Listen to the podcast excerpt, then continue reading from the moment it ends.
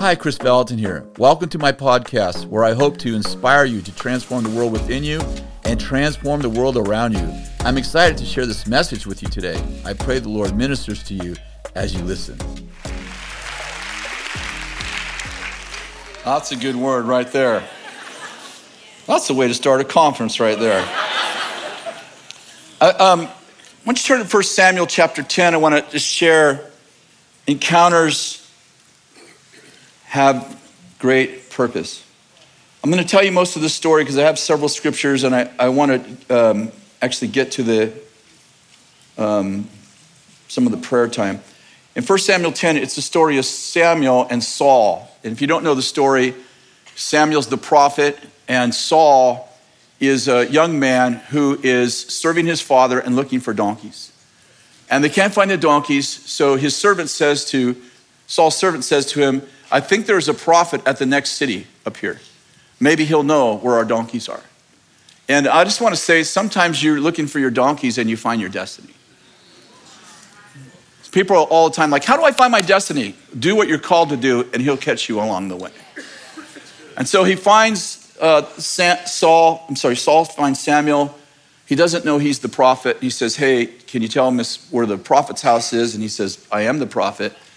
And then Samuel, who's already had an encounter the day before with the Lord, who says to him, Samuel, tomorrow there's a young man coming. He's looking for donkeys, and you're going to anoint him king.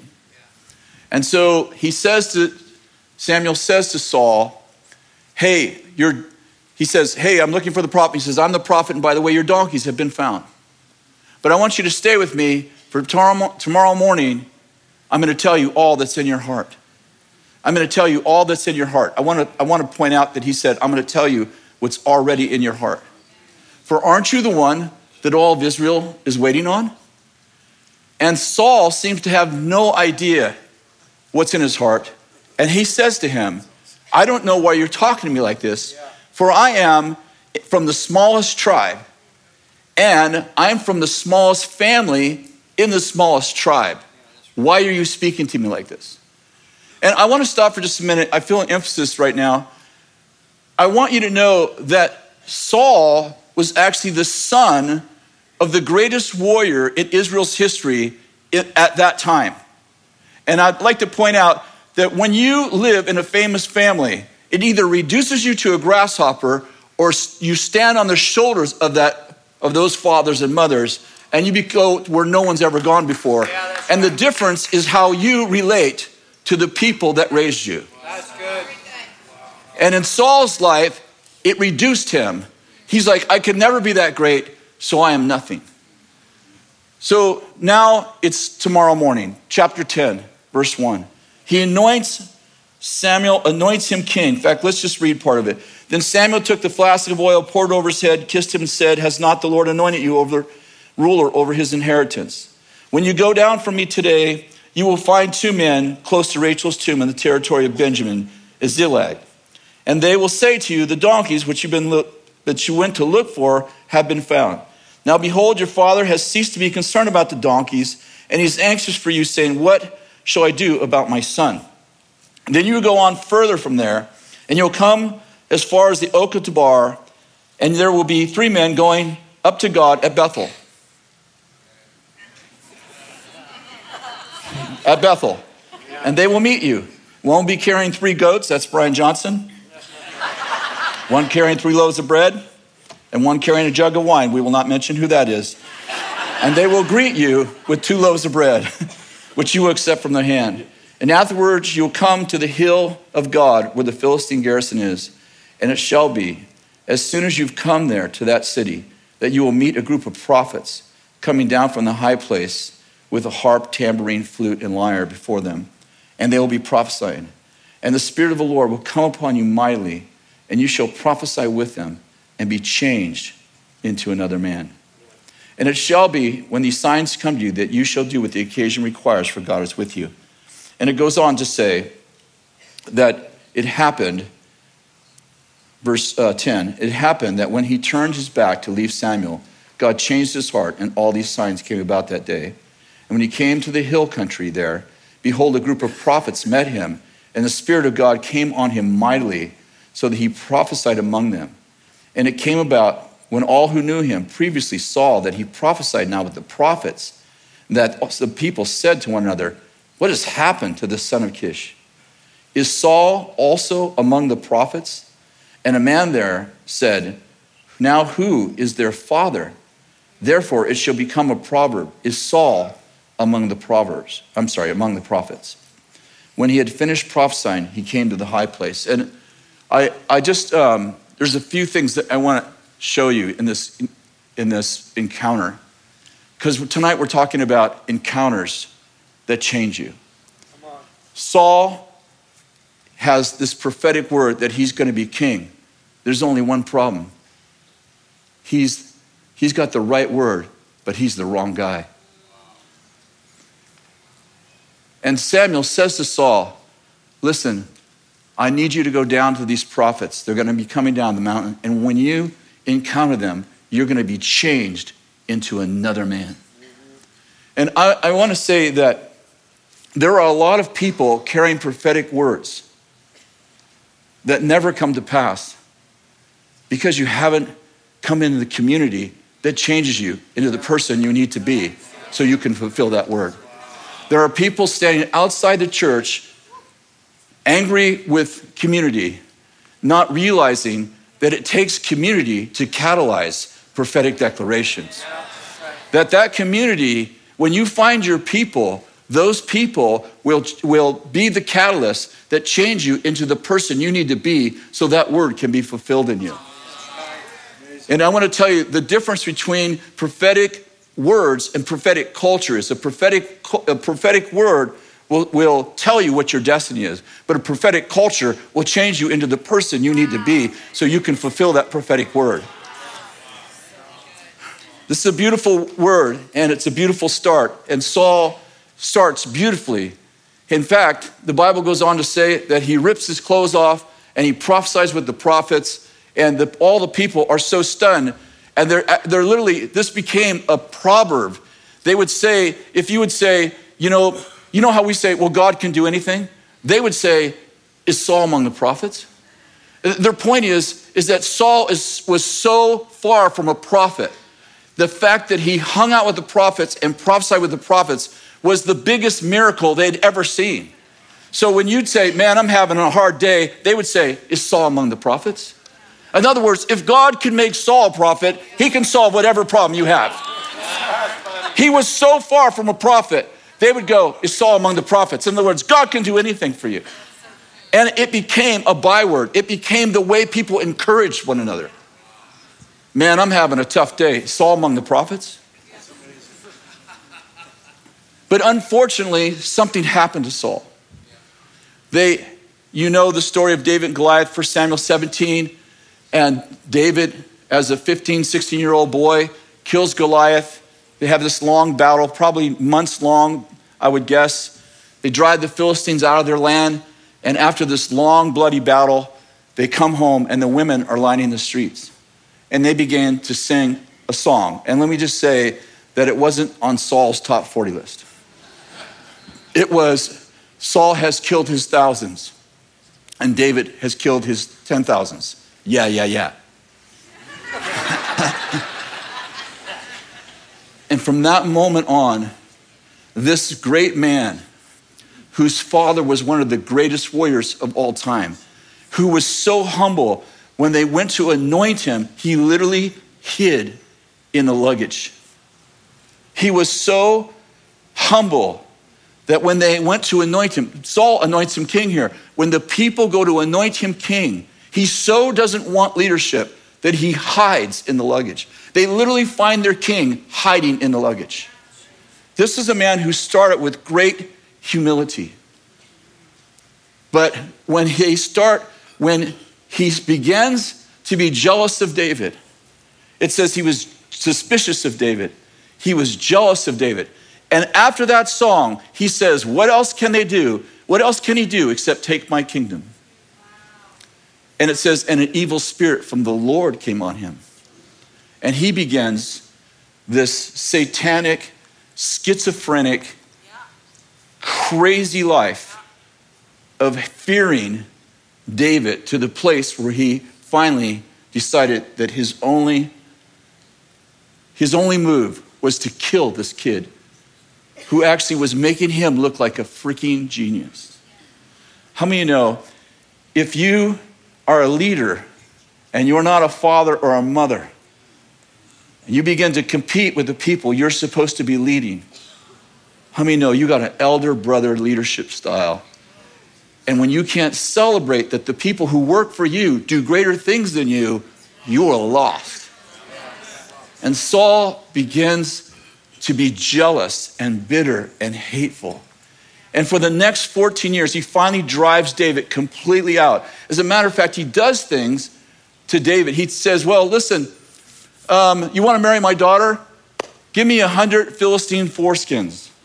And the reason he does that is because he thinks surely those 100 Philistines will kill him. But instead he comes back with 200. Don't picture that. It's all good.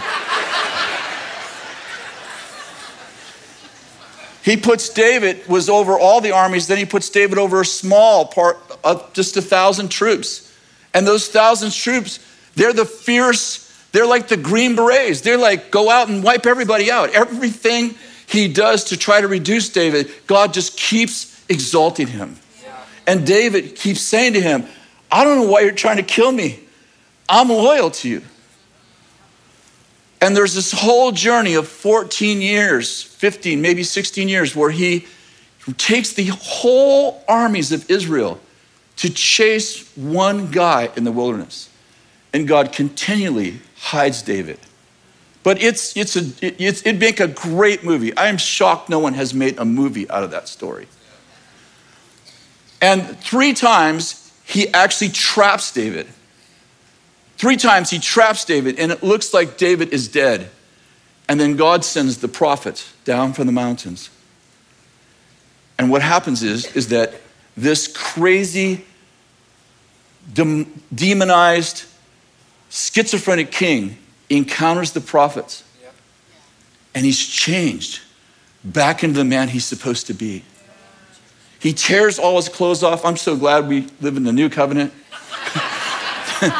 The prophets were naked about half the time, and I'm like, for me, when I was in my 20s, and I want to look good without a shirt, and when you're in the 40s, you want to look good in a shirt, and when you're in your 60s, you're like, just easier to turn the light off before you go to bed, you know what I mean?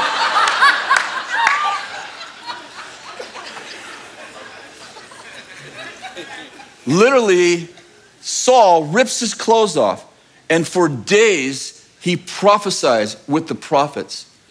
And he turns around and goes back home, and he's in his right mind for apparently several weeks, until that bitterness begins to seethe in him again and brew in his spirit, until he goes back to that schizophrenic spirit. That spirit comes back on him again, and he begins to chase David. And 2 more times, as he's about to capture David, the prophets come down from the mountain, and he's changed back in to the man he's supposed to be. And I made a couple of obvious observations. A God encounter can change your heart, but it will take the exercise of your will for your heart to stay humble. Every time Saul lost connection with the prophets, he changed back into the insecure man that was natural for him.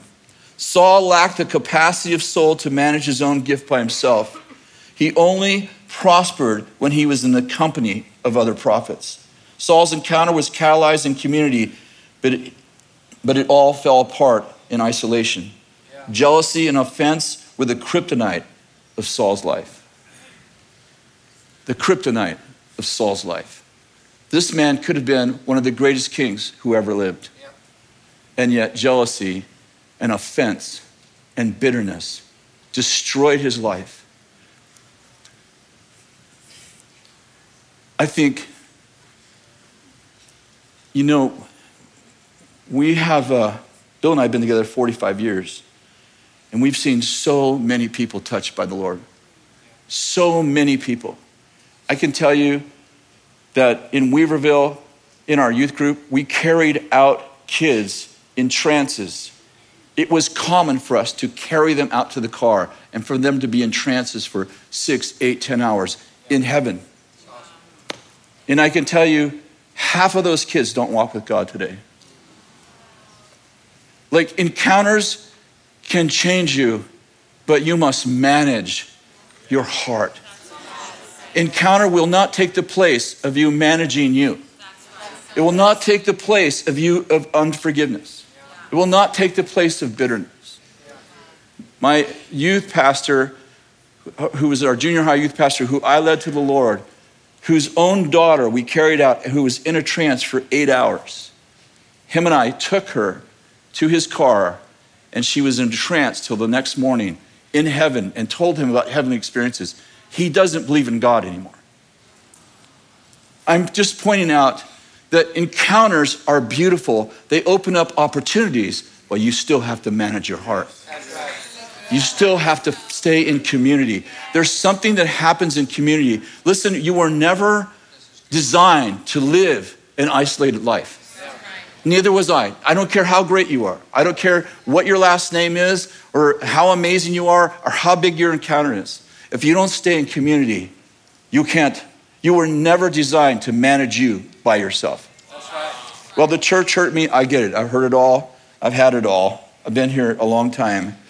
And I understand that people are people and that there are hurts. That's why there's forgiveness. Because there are hurts. And, you know, I think, you know, that iron sharpens iron thing. Sometimes I think God's like, these guys will hurt each other. I'll put them together. And that way they'll learn about forgiveness. I want to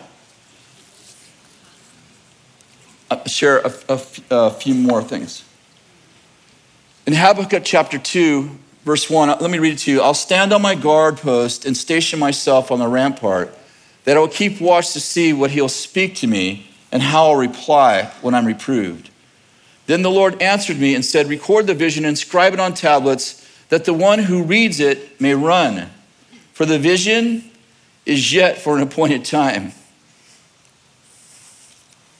It hastens towards the goal, and it will not fail. And though it tarries, wait for it certainly will come, and it will not delay. Isn't it interesting? The Lord says, the vision's for a long time, and it surely will come a long time from now. It won't delay. Yeah. I don't know about you, but when God says, it's not for a long time, and then he says it won't delay, I'm like, it feels like a delay when it's not for a long time. And I'd like to point out that there are encounters that you have that aren't for you. They're actually for a generation after you. Yeah. That you're having encounters today, and you're like, I don't know about you. Have you ever had an encounter? It was powerful, but it wasn't profound to you. And you're like, that was cool. People are like, that was amazing. You're like, yeah, it was. And not realizing that what happened to you is actually for the generation to come. And God deposited something in you that they're actually going to inherit. Yeah. Are you with me?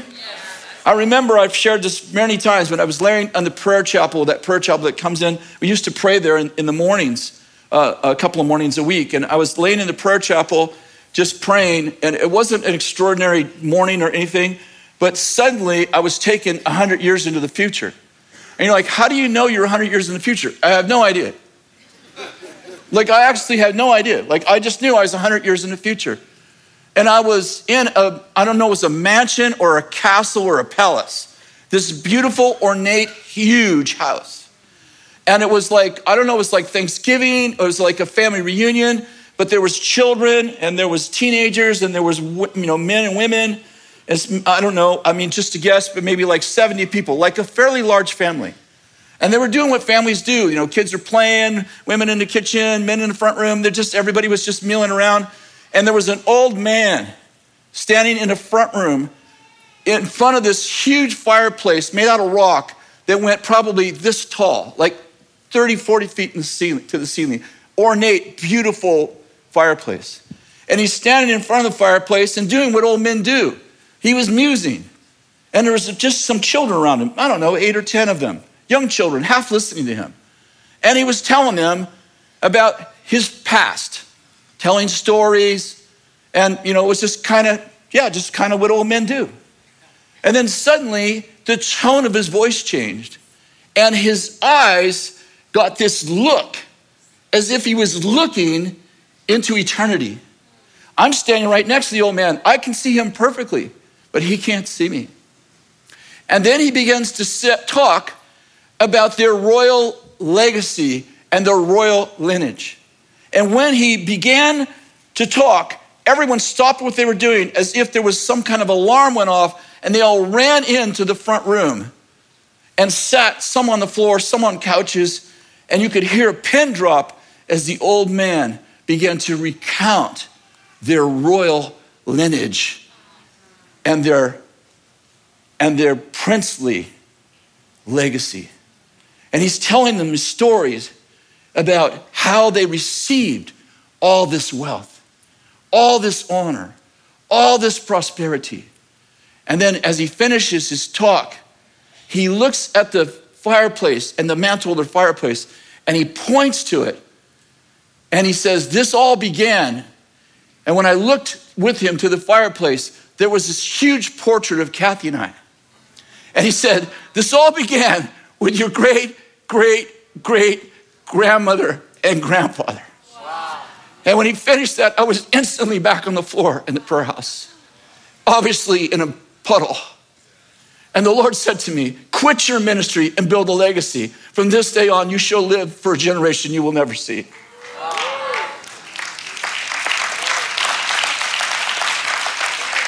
And I want to say that sometimes our encounters are not for us. Sometimes they're for the generation to come. I want to tell you that, you know, we live in an instant gratification generation. By the way, I'm not an anti, you know, these young Z guys, these millennials, I don't even know what they call them anymore. We got to make up new names. We got to change the alphabet and go the other way, or use the Chinese alphabet or something.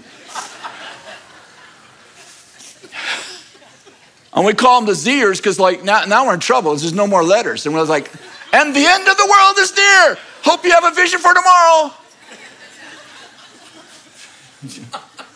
You didn't get that. Anyway.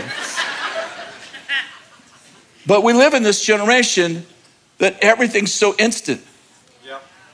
And this is the most innovative, inventive, imaginative generation, I believe, in the history of the world.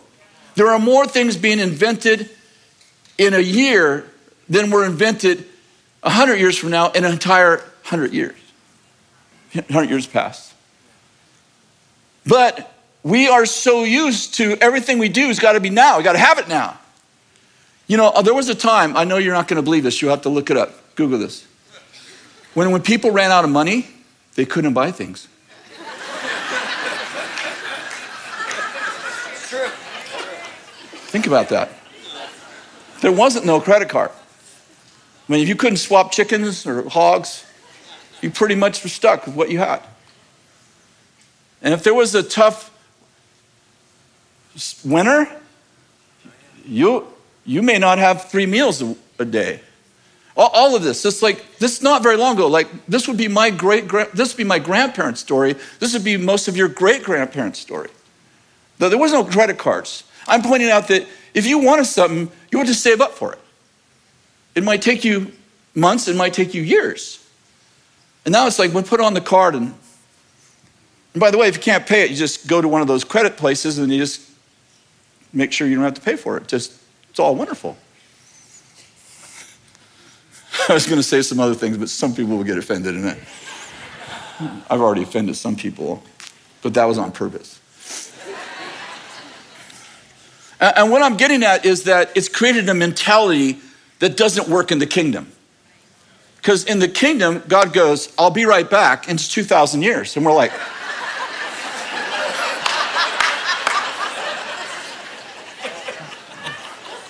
Lord, I need $10,000. You go, just a minute. I know that trick.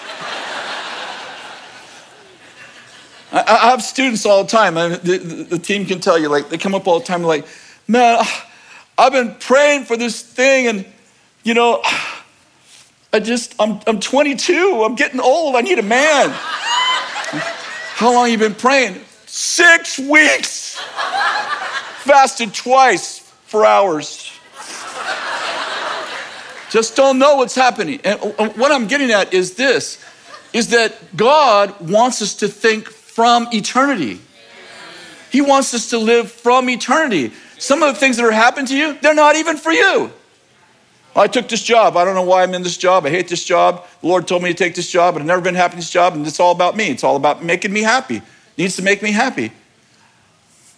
And God's like, it isn't for you. Your great-grandson is going to be the president of this company, and you're paving the way. It's not all about you. It's not all about me. I'm saying that we can find great joy by understanding that God thinks from eternity. He thinks future present. Some of our encounters are actually for people who are yet to be born. That's good. No, see how it didn't go over very well? She's like, I need it now. I need an encounter right now. I need to be delivered from this pain. And you know, God wants to deliver you from pain. If you're in pain, God wants to deliver you from it. You should never be in any kind of pain.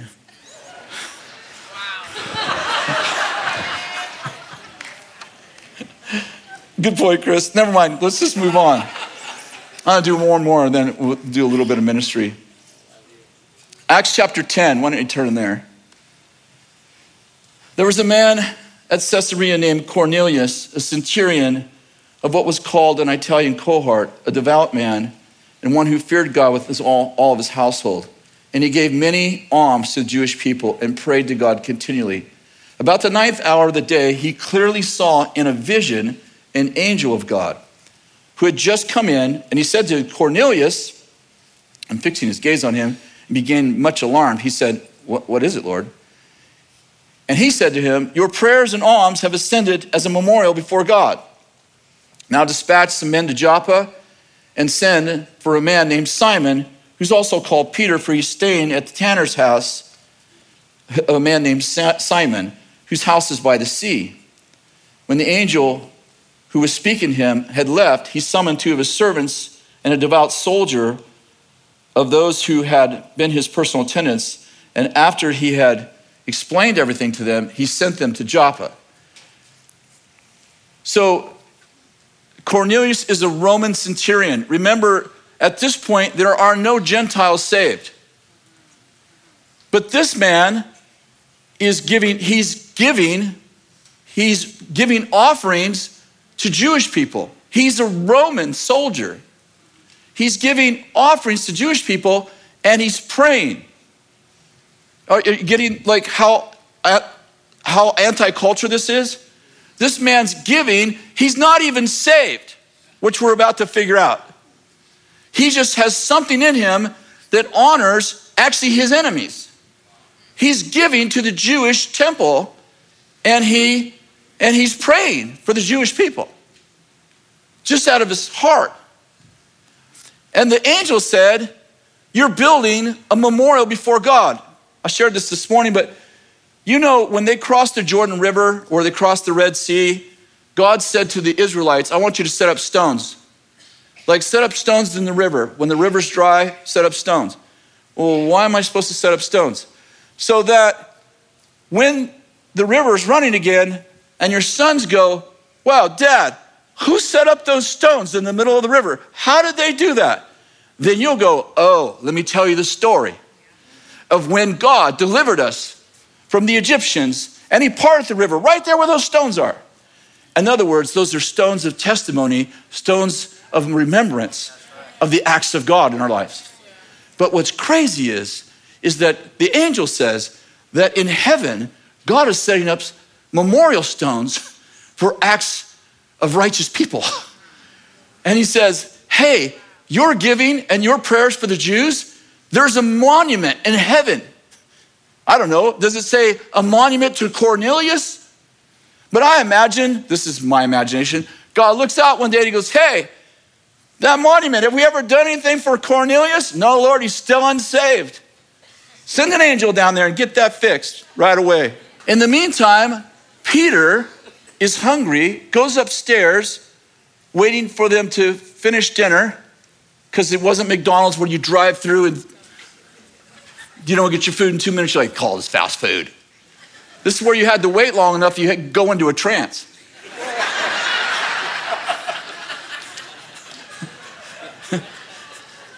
And he's hungry, so he has a trance about food. I just think it's all funny. Anyway, and he sees, like lobster and unclean things on this blanket. And he hears, kill and eat.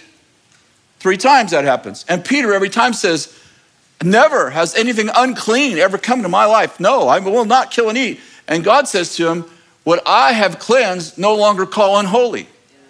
Now he wakes up from that trance, right? Who knows how long that lasted? And let me see if I can find it quickly. And it says, here it is, verse 17. Now, while Peter was greatly perplexed in mind as to what the vision he might mean, behold, the men who had been sent by Cornelius, having asked directions from Simon's house, appeared at the gate. So Peter has no idea what the vision means. This trance, this vision, he has no idea what it means. And it says, not only does he not know, he isn't like a dream, like, I don't know what that meant. It says he was perplexed. And you can imagine, he's up there thinking, what was that? And suddenly there's a knock at the gate. And he opens the door and there's Gentiles there. And they're asking Peter to go with them. And if you hear the rest of the story, you know that the Jews got mad that Peter even went with them, because Jews and Gentiles were not supposed to cross-pollinate. And Peter goes with him, still doesn't know what the vision's about, and gets to Cornelius' house.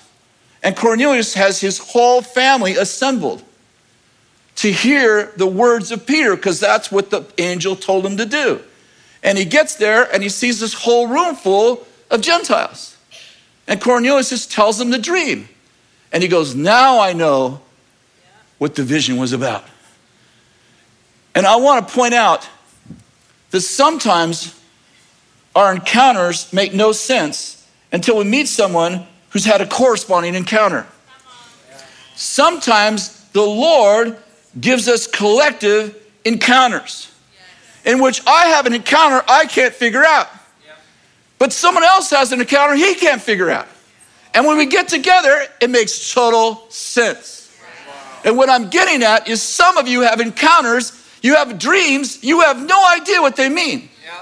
But metaphorically speaking, Cornelius is coming. Listen, I'm prophesying this now. Cornelius is coming. And what you think is a ridiculous dream, you're perplexed about it because you know it's something to do with the divine. You don't know what it is. Cornelius is about to knock on your gate. Yeah. And you're about to have your encounter mixed with his encounter or her encounter, and it's about to make total sense. Yeah. And I want to tell you, this is a prophecy. I believe that the Lord is going to begin to release collective encounters. Yeah. Write this down. Collective encounters. I want to tell you, they're all throughout the Bible. When the Lord gave me this word this morning, he told me collective encounters. Look up collective encounters. Collective encounters, what's that mean? Collective encounters. When someone has an encounter, another person has an encounter, and I'm like, collective encounters. Think about Joseph of the Old Testament. Joseph has an encounter in a dream. Yep. And by the way, you talk about how important dreams are. Yep. Joseph had an encounter that changed all of Egypt. Yep. Yeah. Nebuchadnezzar has a dream, which interpretation changed all of Babylon. They can be like, I'm a dreamer. It's like people take it casually, like, I don't know what the dream meant. I'm just going to go on to the next one. Yeah. It's like, write it down. Yeah. Pray that God begins to give you interpretation of dreams. Dreams have shifted culture more often in the Old Testament than any other single encounter. Come on. Joseph has an encounter, and in this encounter, he sees his brothers bowing down to him. I'm making it quick. He sees his brothers bowing down to him. He has a dream the next night. His brothers are all mad about it. Next night, he has another dream, and he sees his parents bowing down to him. And he interprets his own dream to the discontent of his family. Like, he's the youngest. All y'all, you're going to be bowing down to me. Going to be leader. That's with an L, leader. Mom and Dad, you're mad? I got another dream. I'm going to be leading you too. And they don't like it. And obviously, you know the story. His brothers sell him into slavery. But first, they're going to kill him. They're like, we can make money off the kid. They sell him into slavery. Becomes a slave. Then it goes from slavery to prison. It just keeps getting worse. But then something else happens. The Pharaoh has a dream. And the Pharaoh dreams of fat and skinny calves. And where I'm going is this. Pharaoh has a dream. He has an encounter. He has a dream. He doesn't know what it means. Yeah. Joseph has a dream. 15 years earlier. He thinks he does know what it means. But here's the point. If Pharaoh doesn't have a dream, Joseph dies in prison. Yes. But if Joseph doesn't have a dream, Pharaoh dies in a famine. Yeah. How many people are dead because we don't understand collective encounters? Yeah. That our encounter isn't just for me. It's not all about me. God's like, I'm going to be a great leader. God make you a great leader. It ain't for you. That's right. Help us. I'm just trying to say, listen, just figure this out. It's not all about you. It's not all about me. When I have an encounter and God goes, you're going to be a great leader, I'm going, I'm leading for the benefit of other people. Yes. Pharaoh has a dream. It's crazy. Pharaoh doesn't know God. Yeah. Pharaoh believes in multiple gods. Pharaoh believes in polytheism. And yet he knows the dream is somehow divine. Yeah. A better example is Nebuchadnezzar has a dream. Yeah. Nebuchadnezzar is definitely a polytheist. In fact, he's his own god. Yeah. He sets statues up to me. I'm God. Yeah. If you don't worship me, you're all dead. That's right. And he has a dream from the God of gods. He doesn't know what it means, but he knows it's divine. And he is so plagued by the fact that it's divine that he's willing to kill all of his wise men if they can't interpret the dream. And here comes Daniel.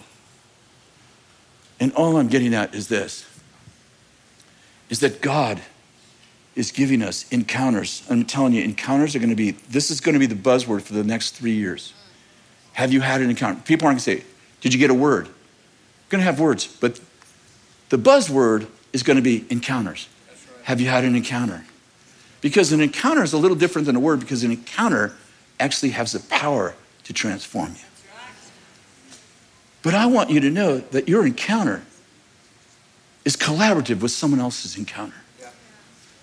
And it's in the synergy of your encounter and my encounter, or your encounter and her encounter. You get the idea. It's in the collective synergy that comes from the other parts of the body that actually create the nitro. I think Bill said something funny the other night, nitro and glycerin. Like it takes two, they say, to actually bring about the kind of outcomes that the Lord has for us. And I believe that we're going to be talking about collective encounters more and more. And people are going to, I'll say that some of the greatest testimonies we're going to hear in the next 3 years are Johnny had a dream and Henry had a trance. And something happened, they got together and something crazy happened that they could never do by themselves. I believe that something powerful is happening and the encounters that are happening in these universities, they're going to spread because the key word's encounter. But listen, the encounter isn't to stay in the college. These encounters, they're going to spread into the streets. It's going to be much different. They're going to spread into the streets and people who don't even know God, the Pharaohs, the Corneliuses, people that wouldn't be included in the university in Bethel's campus, they're going to have encounters. Yeah. The kings of the earth are going to have encounters. And God's raising up the Josephs, the Esthers. They're going to be there at the exact right time. Thank you so much for listening to my podcast. To stay connected, you can sign up for my weekly newsletter at chrisballatin.com/subscribe. God bless you.